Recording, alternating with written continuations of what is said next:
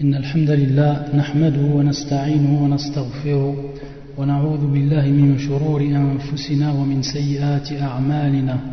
من يهدي الله فلا مضل له ومن يضلل فلا هادي له. وأشهد أن لا إله إلا الله وحده لا شريك له. وأشهد أن محمدا عبده ورسوله. إخوتي الكرام السلام عليكم ورحمة الله وبركاته. Donc nous continuons l'explication en langue française du livre intitulé A'lam Sunnati al-Manshura, les Cheikh al-Allama Hafiz ibn Ahmad al-Hakami rahimahullah ta'ala. Donc la semaine passée, on s'était arrêté à la question numéro 82. On s'était arrêté à la question numéro 82. On avait commencé la réponse et on ne l'avait pas on ne l'avait pas terminé. Donc aujourd'hui, Inch'Allah, on va terminer, on va terminer cette réponse, bi'idnillah. Tout d'abord, le, le pour comprendre bien la question, le cher dans la question numéro 82, ou dans le numéro 81, c'est la question qui est, qui avant elle, il nous avait demandé quel était le droit du Coran envers cette communauté. C'est-à-dire qu'est-ce que, euh, ou quel était le droit qu'avait le Coran envers cette communauté, c'est-à-dire par rapport aux musulmans. Qu'est-ce que le musulman doit faire par rapport à ce livre? Donc le shir, en fait, il nous avait expliqué, il nous avait dit c'était le fait de le suivre, euh, de manière intérieure et de manière extérieure.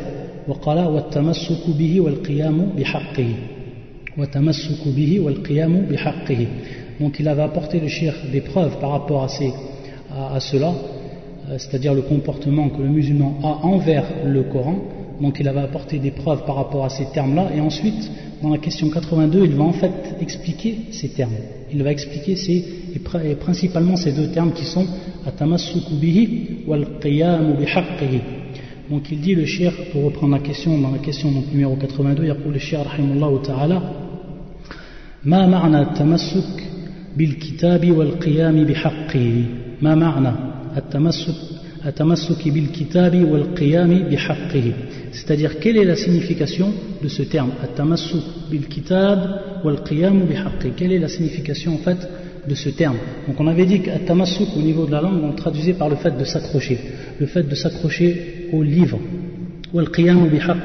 C'est-à-dire le fait d'accomplir le droit ou d'accomplir le devoir que l'on a, que chaque musulman doit avoir envers le livre d'Allah, envers le Coran. Donc on a vu en fait que ça c'était en fait euh, la traduction que l'on donnait. Mais ensuite le shir donc il nous avait détaillé qu'est-ce que veut dire en fait ces, ces deux termes. Qu'est-ce que veut dire qu'est-ce que veulent, dire ces deux termes. Donc il nous avait dit dans un premier temps, pour reprendre là, donc on va relire la, la réponse inshallah, et ensuite on va passer à l'explication. فقال الشيخ رحمه الله تعالى جوابا عن هذا السؤال حفظه وتلاوته والقيام به آناء الليل والنهار والانقياد لأوامره والانزجار بزواجره والاعتبار بأمثاله والاتعاذ بقصصه والعمل بمحكامه والتسليم لمتشابه والوقوف عند حدوده وينفون عنه تحريف الغالين وانتحال المبتلين والنصيحة له بكل معانيها والدعوة إلى ذلك على بصيرة على بصيرة. Donc en fait ça c'était l'explication du rahimahullah ta'ala. Donc on avait dit la, première, le premier point, c'était l'apprendre. C'était apprendre le Coran par cœur. Ça, c'est ma'na at-tamassuku kitab wal qiyam La première chose, c'est apprendre le livre d'Allah Azzawajal. Et donc, quand on dit apprendre, c'est en fait l'apprendre par cœur. Ça, c'est le premier point. Le deuxième point, c'est le lire. At-tilawa. C'est donc le lire. Et c'est le lire. Le plus possible, le lire le plus possible. C'est-à-dire prier en récitant les versets du Coran aux extrémités de la nuit et du jour, c'est-à-dire euh, à tout moment. C'est-à-dire contempler, réfléchir sur ces versets. C'est-à-dire non seulement lorsqu'on apprend le Coran, il faut aussi savoir les significations du Coran. C'est-à-dire se, se, concentrer, réfléchir sur les significations des versets du Coran. Et nous avait dit aussi le shir rend licite ce qu'il autorise, c'est-à-dire tout ce qu'Allah ce rend licite à travers son livre, nous, nous devons, l'autoriser et donc le rendre également licite. Et interdire, et donc le contraire de cela, interdire ce qu'il interdit. C'est-à-dire tout ce qu'Allah interdit dans son livre, nous, nous devons aussi l'interdire. Nous devons nous l'interdire sur nous-mêmes et nous, devons l'interdire par rapport euh, aux personnes qui sont sous notre responsabilité. Et il, disait, il a dit aussi au shir, le obéir aux ordres qui, sont en fait qui, sont dans, ce livre, c'est-à-dire les ordres que, que contient ce livre. C'est obéir donc aux ordres et repousser, s'écarter de tout ce qui nous avertit de, de s'en écarter. Et aussi, aussi prendre compte et tirer profit des exemples et des récits qui sont présents dans ce livre. C'est-à-dire que le Coran regorge en fait de ce qu'on appelle le qisas, c'est-à-dire des récits, que ce soit des récits des prophètes, des récits des communautés qui nous ont précédés. Et ces récits-là, euh, Allah lorsqu'il nous les rapporte dans son livre, c'est qu'il y a en fait une hikmah, une sagesse. Et cette sagesse, c'est en fait d'en tirer profit, de tirer profit de ces récits. Donc ça rentre aussi dans le, le terme bil kitabi wal qiyamu Ensuite, on s'était arrêté donc à ce point-là. On s'était arrêté à ce point-là le cours dernier. Lorsque le shir nous dit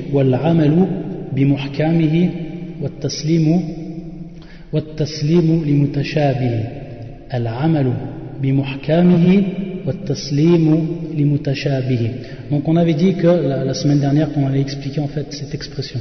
L'expression que, nous dit le shir et en fait qu'est-ce qu'il veut dire à travers en fait ces, euh, termes là donc on a vu on, avait dit de façon générale la semaine dernière qu'en fait dans le livre d'Allah Azzawajal, fil Coran, dans le Coran, il y a en fait deux catégories de versets. Il y a deux catégories de versets. Donc le verset que l'on dit muhkam et le verset que l'on dit mutashabi. Donc je fais exprès de ne pas traduire directement les expressions. Pourquoi? Parce qu'en fait on va maintenant voir en détail qu'est-ce que veut dire en fait ces, ces deux, euh, ces deux, quelle est la signification de ces deux catégories de, versets. Et on va voir également que connaître en fait ces catégories de versets et savoir et comment nous devons nous devons comprendre ces catégories de versets et la relation qu'il y a entre eux est une chose très importante. Et on avait dit que c'était une, une des, euh, des, clés pour comprendre en fait euh, le Coran et pour comprendre de façon plus générale euh, les preuves, les preuves de la Sharia, c'est-à-dire les preuves qui sont tirées du Coran et de la Sunna. Et ça va nous permettre également de mettre en évidence et de mettre en valeur le minhaj salaf, c'est-à-dire c'est-à-dire la méthodologie employée par rapport à ces catégories de versets de par les salafs, c'est-à-dire les pieux prédécesseurs, et euh, de façon euh, ou de même des gens de la sunna et du consensus. Donc qu'est-ce que veut dire le terme muhkam et, le terme mutashabih? Donc on a dit qu'il y avait deux catégories de versets. Il y avait deux catégories de versets. Dans un premier temps, il faut savoir que Allah Azzawajal, dans son livre, nous a cité en fait ces deux catégories. C'est-à-dire que ces deux catégories nous sont citées par qui? Par Allah Azzawajal de façon directe dans son livre. C'est en fait la, la, sourate que je vais maintenant vous citer en, langue arabe et ensuite on verra la traduction pour en fait comprendre plus euh, qu'est-ce qu'en fait ces, ces catégories de versets. يقول الله عز وجل هو الذي أنزل عليك الكتاب منه آية محكمات منه آية محكمات هن أم الكتاب وأخر متشابهات فأما الذين في قلوبهم زيغ فيتبعون ما تشابه منه ابتغاء الفتنة وابتغاء تأويله وما يعلم تأويله إلا الله والراسخون في العلم يقولون آمنا به كل من عند ربنا وما يذكر إلا أولو الألباب Donc c'est le verset qui se trouve, euh, c'est le verset numéro 7. Le verset numéro 7. Et le, verset suivant, c'est lui qui a fait descendre sur toi le livre. C'est lui qui a fait descendre sur toi le livre. Il s'y trouve des versets sans équivoque. Donc eux, ils l'ont traduit par des versets sans équivoque. on va voir en fait pourquoi il le, terme muhkamat, muhkamat, donc al-ayat al-muhkamat, pourquoi en fait ce terme a été traduit ainsi. Il s'y trouve, il trouve des versets sans équivoque, qui sont la base du livre, qui sont la base du livre, et d'autres versets qui peuvent prêter à, d'interprétations diverses, et d'autres versets qui peuvent prêter à d'interprétations diverses. Donc ça, c'est la traduction du terme wa c'est-à-dire euh, ayatun ukharu wa ukharu mutashabihat, c'est-à-dire des autres versets qui sont eux, comme, comme c'est euh, la traduction du Coran, qui est traduit par et d'autres versets qui peuvent prêter à d'interprétations diverses. Les gens donc qui ont au cœur une inclinaison vers l'égarement mettent l'accent sur les, versets à équivoque.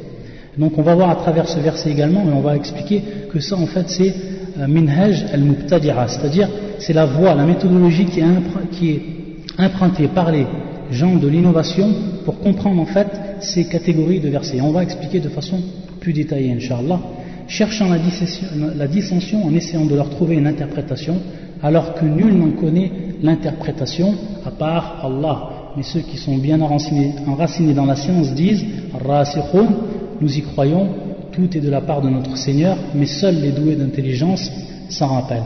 Voilà donc pour ce qui est de la traduction de ce verset. Donc on voit que Allah nous cite dans ce verset qu'il y a en fait deux sortes, deux catégories de versets. La première catégorie, al-ayat al-muhkamat, al-muhkamat, et la deuxième catégorie, al-ayat al-mutashabihat. Donc on va voir maintenant qu'est-ce que qu'est-ce qu'en fait ces deux catégories en détail. Dans un premier temps, ces deux termes, muhkamat ou mutashabihat ou muhkam ou mutashabih, on va voir en fait que elles ont une signification au niveau du Coran, une signification qui est, euh, qui est générale, qui est générale, sur un aspect qui est considéré comme général et global. Yani ma'na al-muhkam ou al-mutashabih donc ça c'est une signification de ces termes suivant un aspect qui est considéré comme général et global. Donc le premier verset qui nous indique en fait cette signification, c'est le verset suivant, c'est le verset dans Surat Hud, c'est le premier verset, Surat Hud, Kitabun uhkimat ayatuhu. Kitabun uhkimat ayatuhu. Donc, c'est euh, ici on voit en fait que le, terme est en, est en c'est-à-dire le terme uhkimat, c'est-à-dire ayatun uhkimat. Donc on voit que c'est le, le, terme qui est employé et le terme qui vient de muhkam. Et qu'est-ce que ça veut dire en fait? Quelle est la signification de ce verset? Annahu mutqinun ghayatul itqan fi ahkamihi wa alfadhihi wa ma'ani. C'est-à-dire que ce sont des versets qui sont parfaits dans leur loi, qui sont parfaits par rapport à leur loi par rapport à leurs termes, les termes qui sont employés dans ces versets, et par rapport également à leur sens, c'est-à-dire le sens de ces versets. Donc, ayatu, c'est-à-dire cette, cette signification. C'est un livre dont les versets sont parfaits et ont des termes qui sont, euh, qui sont parfaits quant à leur loi, quant à leurs termes et quant à leur sens. Donc c'est ça la signification en fait de ce terme kitabun uhkimat ayatun. Et on voit en fait que ici, dans ce, dans ce verset-là, ça concerne tous les versets. Donc on voit en fait que la signification du terme muhkam ou uhkimat ayatu est une en fait signification qui est générale, c'est-à-dire qui concerne tous les versets. Tous les versets du Coran sont parfaits dans leur loi, dans leur sens et dans leur, dans leur terme. Donc ça c'est la, première signification par rapport, on a dit, c'est-à-dire par rapport à leur sens général et global. Ensuite, la, deuxième signification du terme, le terme mutashabi de façon générale ici, on va prendre aussi un autre verset pour, comprendre. Et donc ce verset, ça se trouve dans euh, les groupes, et c'est le verset numéro 23. Le verset numéro 23. Kitaban mutashabiha. Kitaban mutashabiha. Donc on voit ici, qu'est-ce que veut dire en fait ce verset? أن آياته يشبه بعضها بعضا في الإعجاز والصدق والعدل والحسن c'est-à-dire que maintenant Allah Azzawajal il, il reprend le terme mutashabih le terme mutashabih kitaban mutashabih et donc en fait il euh, qualifie son livre comme tel donc quelle est la signification ici donc c'est une signification qui va être générale ils se ressemblent, c'est-à-dire les versets du Coran, tous les versets du Coran, ils se ressemblent les uns aux autres en ce qui concerne leur perfection.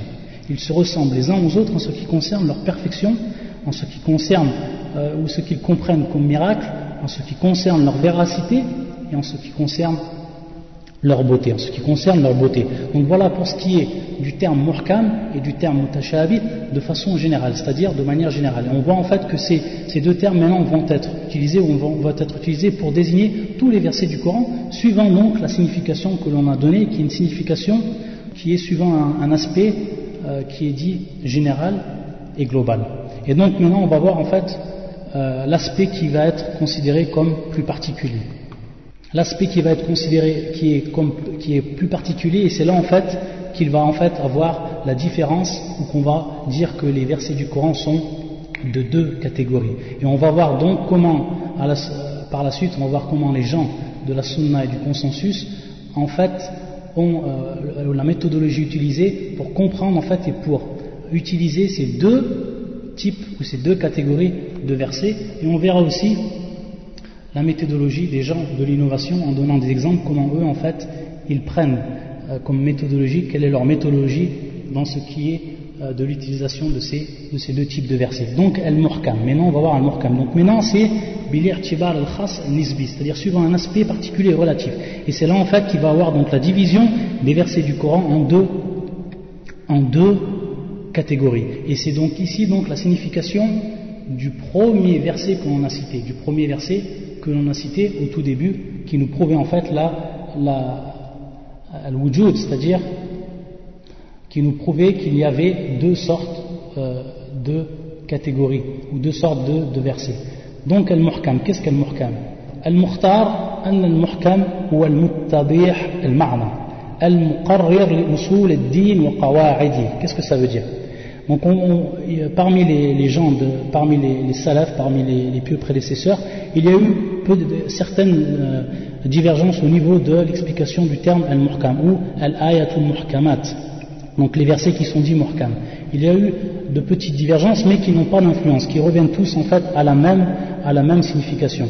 Et c'est pour ça que euh, les savants disent, de façon générale, le terme al-muhkam est ce qui est évident et très clair quant à son sens. C'est-à-dire le verset qui est évident et très clair quant à son sens et qui comprend des bases de la religion et de ses règles, ou qui, pose, qui établit des bases de la religion et les règles de la religion. Donc ça, c'est marna al-muhkam. Ça, c'est la signification du terme ou de cette catégorie de versets que l'on dit al-muhkamat ou al-muhkam. C'est ce qui est évident et très clair quant à son sens et qui comprend des bases ou qui pose et établit des bases de la religion et, et c'est les règles de la religion et les règles de la religion. Donc ça, c'est al-muhkam. Ça, c'est la première catégorie des versets du Coran. Ensuite, la deuxième catégorie, al-mutashabih. Al-mutashabih. Et donc, quelle est la, signification du terme al-mutashabih par rapport à la signification ou par rapport à un aspect qui est particulier relatif, comme on l'a dit والمحتمل المعنيين أحدهما صحيح يوافق المحكم يوافق المحكم والثاني فاسد يناقضه فاسد يناقضه c'est-à-dire que maintenant, ma'na al-mutashabi, c'est celui qui tend à être compris suivant deux sens différents. C'est le verset qui tend à être compris suivant deux sens différents. C'est-à-dire qu'au moment où on va lire ce verset, il va en fait, on peut comprendre de ce verset deux sens. On peut comprendre deux sens. Maintenant, les deux sens qui vont être compris. Le premier sens est celui qui va être en fait en accord avec le muhkam, qui va être en accord avec le verset qui est dit, comment, il, est, traduit, le verset qui est dit clair, qui est dit évident et très clair quant à son sens. Donc c'est celui qui est en accord avec le verset qui est dit muhkam. Ça c'est le premier sens. Et le deuxième sens, c'est celui qui est, non valable, qui est non valable et qui contredit en fait le verset qui est dit comme qui est dit muhkam. Donc on voit que c'est une, sorte de verset qui tend à être compris suivant deux sens différents. Le premier sens qui va être en fait en accord avec le muhkam, et c'est comme cela qu'il faut que l'on comprenne, et ensuite, le deuxième sens est celui qui est non valable et qui contredit al-muhkam, qui contredit en fait le verset qui est clair, les versets qui sont la catégorie de versets qui sont, clairs.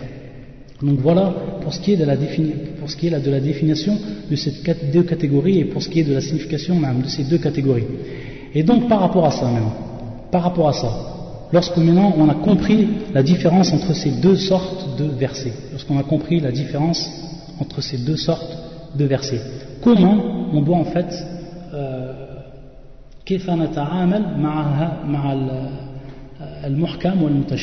c'est-à-dire comment on doit agir par rapport à comment on doit comprendre ces deux sortes de versets.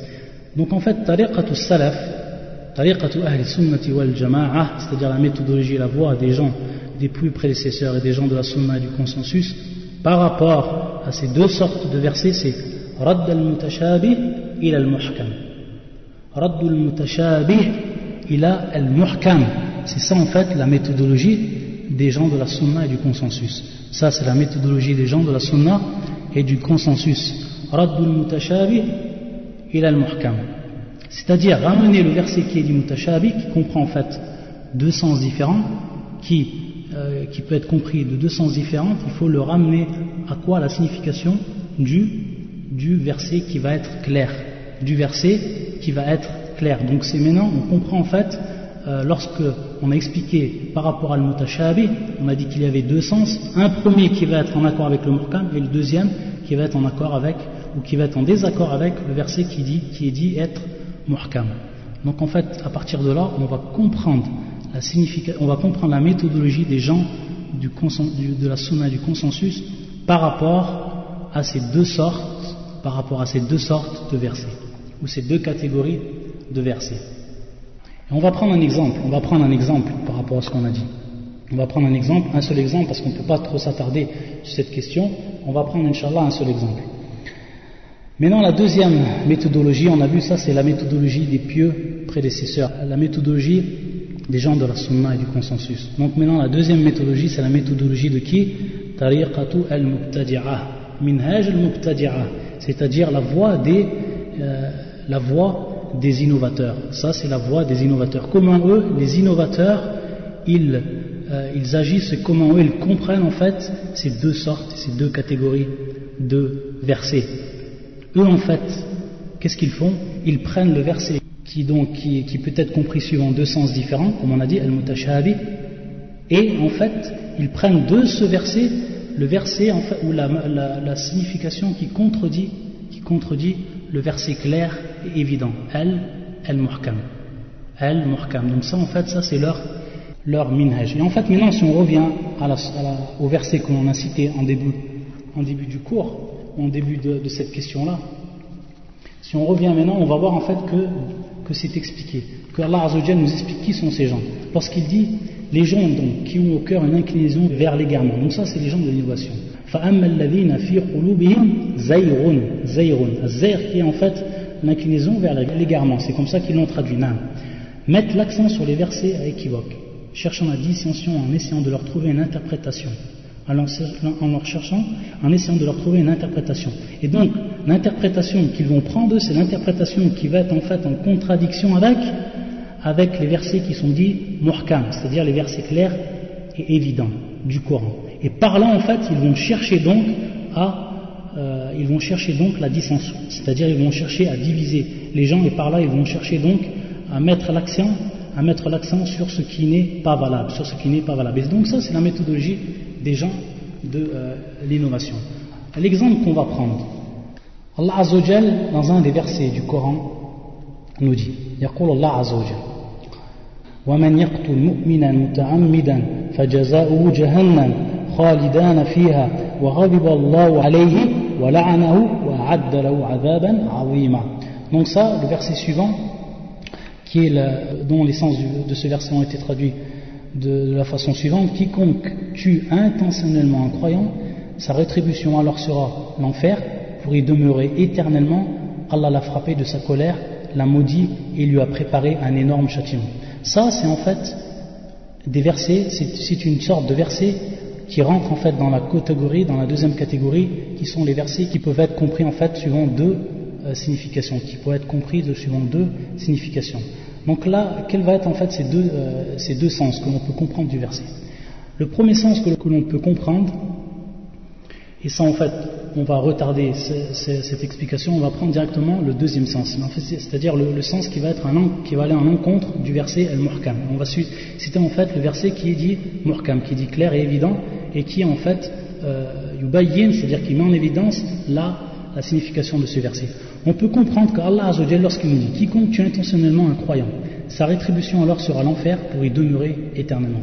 C'est-à-dire la personne, qu'elle soit, musulmane ou croyante, qui, tue une autre, une autre personne, c'est-à-dire qui tue intentionnellement un croyant.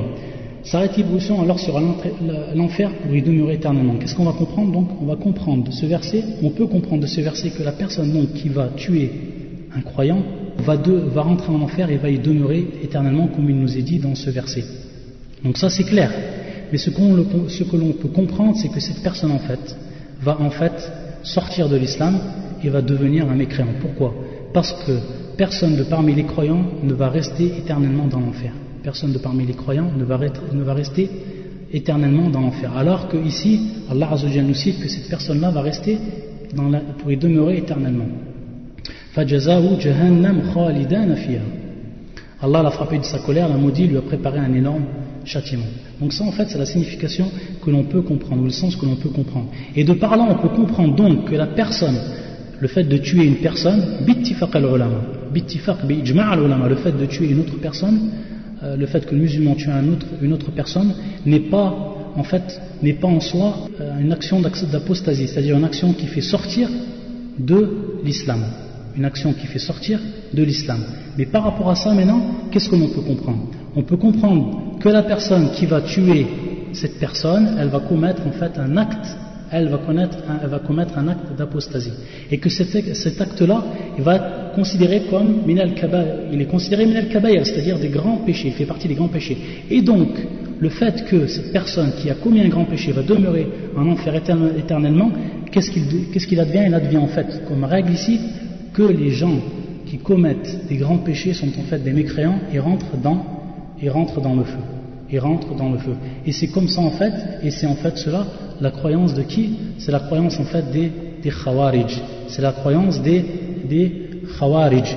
Donc eux qui disent que celui qui commet un grand péché est un mécréant. Et ils rentrent dans l'enfer éternellement. Et ils prennent comme ils prennent comme dalil, ils prennent comme preuve ce verset. Ce verset qui est, comme on dit, mutashahabi. C'est un verset qui est considéré comme mutashahabi. Donc ils prennent ce verset et ils, l'expliquent donc à leur manière. C'est-à-dire qu'ils prennent le sens le deuxième sens qui n'est pas valable, qu'on va le voir, comme on va le voir avec le sens du verset qui est dit muhkam. Le verset qui est dit muhkam. Mais non, donc on va prendre al-muhkam. On va prendre en fait la deuxième, le deuxième verset et ensuite on va donc pouvoir comprendre par rapport à ça la première signification de ce, de ce verset. Le verset qui est dit muhkam par rapport à cette question-là, c'est le verset suivant.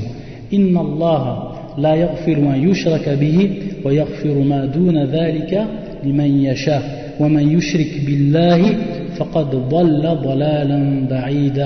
C'est-à-dire, certes Allah ne pardonne pas qu'on lui donne des associés. À part cela, il pardonne à qui il veut. Donc par rapport à ce verset qui est clair et qui ne, qui ne comprend en fait pas de signification et qui ne, qui ne tend pas que l'on comprenne de ce verset de signification, c'est un verset qui est clair et évident. Ce verset nous dit que celui qui ne commet pas du shirk celui qui ne, connaît pas du, qui ne commet pas du shirk, c'est-à-dire de l'associationnisme, du polythéisme, alors celui qui ne commet pas cela, Allah Azzawajal va, lui pardonner. Pourquoi? Parce qu'il pardonne à qui il veut. Par contre, la personne qui commet, euh, du, euh, qui commet de l'associationnisme, qui commet du polythéisme, alors cette personne, Allah Azzawajal ne lui pardonnera pas. C'est-à-dire tout ce qui n'est pas du polythéisme, Allah Azzawajal le pardonne à qui il veut. Donc ça, c'est un verset qui est dit muhkam. C'est un verset clair et évident, un verset qui est dit muhkam. Maintenant, si on revient au premier verset, on voit en fait que le fait de tuer un, croyant n'est pas un acte de polythéisme. Bittifaq. Bittifaq, c'est-à-dire ce n'est pas un acte de polythéisme. Donc maintenant, par rapport, si maintenant on comprend donc maintenant qui va être la première signification, on va comprendre en fait de ce verset que celui qui tue, celui qui tue une personne qui est croyante, il va être en fait sous euh, la volonté d'Allah S'il veut, il lui pardonne et s'il veut, il ne lui pardonne pas. Pourquoi? Il y en a Et comment, et comment les gens de la Sunna ont compris ce verset et comment ils ont appliqué ce verset? Simplement en le, en, comme, il est, comme il est de leur méthode, Raddul Mutashabi ila al-Muhkam. Raddul Mutashabi ila al-Muhkam. C'est-à-dire renvoyer le verset qui est dit Mutashabi, qui comprend en fait deux significations, à au muhkam, le verset qui est clair et évident. Donc c'est ce qu'ils ont fait ici pour comprendre en fait le verset. Et donc la deuxième signification, le fait de dire comme eux, ils ont pris la deuxième signification qui, va à l'encontre, l'encontre du, verset que, l'on a dit, Inna Allah la bihi. La deuxième signification était donc de dire que la personne qui tue un, croyant va être donc dans le feu éternellement. Et celui qui est dans le feu éternellement ne peut être qu'un mécréant. Donc le fait que l'on tue un croyant, c'est un acte qui n'est pas considéré comme polythéisme, qui n'est pas considéré comme polythéisme. Donc, par rapport à ça, on comprend en fait qu'une personne qui commet un grand péchés, et donc le fait de tuer un croyant, ça fait partie des grands, péchés, va être en fait un kafir, c'est-à-dire va être un mécréant. Et donc ça, on a dit que ça c'était la, la, croyance des gens, ou la croyance de ces sectes que l'on dit al-khawarij, de cette secte que l'on dit al-khawarij. Donc c'est eux, ils ont compris par rapport à ça, ils ont compris par rapport à ce verset, la deuxième signification qui, était, qui allait en encontre du du deuxième verset qu'on a cité, Inna Allah certes Allah ne pardonne pas qu'on lui donne des associés, à part cela il pardonne à qui il veut. Donc eux ils ont été à, ils ont contredit en fait ce verset en allant avec la, ou en prenant la deuxième signification. Donc en fait ça c'est un exemple, c'est un exemple de la règle que l'on dit, que l'on a dit auparavant. Et ils, ils utilisent aussi, ça c'est valable pour les versets, ils utilisent aussi des hadiths. Par exemple ils prennent le hadith Ma'ruf de Abu Huraira, يقول قال قال رسول الله صلى الله عليه وسلم لا يزني الزاني حين يزني وهو مؤمن ولا يشرب الخمر حين يشرب وهو مؤمن إلى آخر وهذا حديث متفق عليه c'est-à-dire rapporté par l'imam muslim et l'imam al-Bukhari c'est-à-dire que لا يزني الزاني حين يزني وهو مؤمن c'est-à-dire que la personne qui fait qui commet le, le zina c'est-à-dire qui commet l'adultère au moment où il commet l'adultère n'est pas un croyant au moment où il commet l'adultère n'est pas un croyant Donc, par rapport à ça, au moment où il va connaître, commettre l'adultère, il n'est pas un croyant, qu'est-ce qu'on va comprendre de ce, hadith On va comprendre, on peut, comprendre deux choses. On peut comprendre soit que, comme ont compris les gens de la sunna et du consensus, la foi c'est comme si en fait elle se retirait d'elle et puis elle revient à lui, ça c'est une des, significations qui est donnée pour ce hadith, il y a d'autres significations des gens de la sunna du consensus, ou comprendre le le, ce hadith comme l'ont compris Al-Khawarij, comme l'ont compris qui? Al-Khawarij, lorsqu'ils ont dit qu'en fait ça c'était une preuve pour dire que Zina ça fait partie du kabaïr, comme Qatl nafs c'est-à-dire le fait de tuer le croyant ou de tuer euh, une autre personne dont, euh, dont, dont l'âme est interdite. Donc le zina c'est pareil, ça fait partie de la même catégorie, ça fait partie des grands péchés et ça ne fait pas partie de l'associationnisme. Donc ils prennent ce hadith pour dire en fait que celui qui crée ou qui fait un grand péché est un mécréant, c'est-à-dire est un mécréant et il sort de l'islam. Comme on pourrait le comprendre, je dis bien comme on pourrait le comprendre de ce, hadith et comme on aurait pu le comprendre du verset, on aurait pu comprendre du verset. Non seulement il y avait deux, donc, deux significations, et la première signification c'est celle qu'ont pris les gens de la Sunna et du consensus, et qui l'ont ramené au, qui l'ont ramené au verset qui est dit muhkam,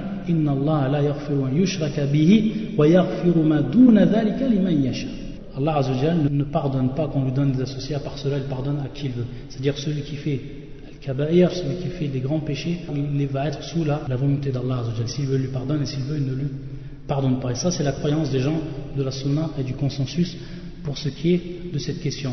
Et donc, ça va donc à l'encontre des gens ou euh, de cette secte que l'on dit al-khawarij, que l'on dit al-khawarij. Et ça, en fait, c'est une méthodologie utilisée par les gens de, l'innovation dans tous les textes. On voit en fait qu'ils viennent avec ce qu'on appelle des certains versets ou qu'ils viennent avec certains hadiths. Donc ils viennent avec des preuves. Ils ne viennent pas, comme on dit, euh, ils viennent pas les mains vides. Ils viennent avec des preuves. Mais ces preuves-là, ils le comprennent suivant leur compréhension qui va être en encontre des versets clairs et évidents du Coran, comme on l'a expliqué, comme on a donné euh, l'exemple. Donc en fait, c'est ce qu'a voulu dire, c'est ce qu'a voulu dire le shir Donc en fait, c'est l'explication que l'on donnait pour comprendre en fait l'explication du shir. Et c'est donc en fait euh, ma'nat Ça rentre aussi dans le fait de suivre, de s'accrocher au, livre et de le, de le comprendre comme il se doit, de le comprendre comme il se doit. Ensuite, euh, le shir a donc, donc fini en fait d'expliquer c'est-à-dire de s'arrêter aux limites d'Allah c'est-à-dire aux limites qui sont présentes dans ce livre, c'est-à-dire ne pas dépasser les limites d'Allah les limites qui sont propres, qui sont propres euh, au livre d'Allah c'est-à-dire ne pas les dépasser, s'arrêter aux limites que l'on trouve dans le Coran.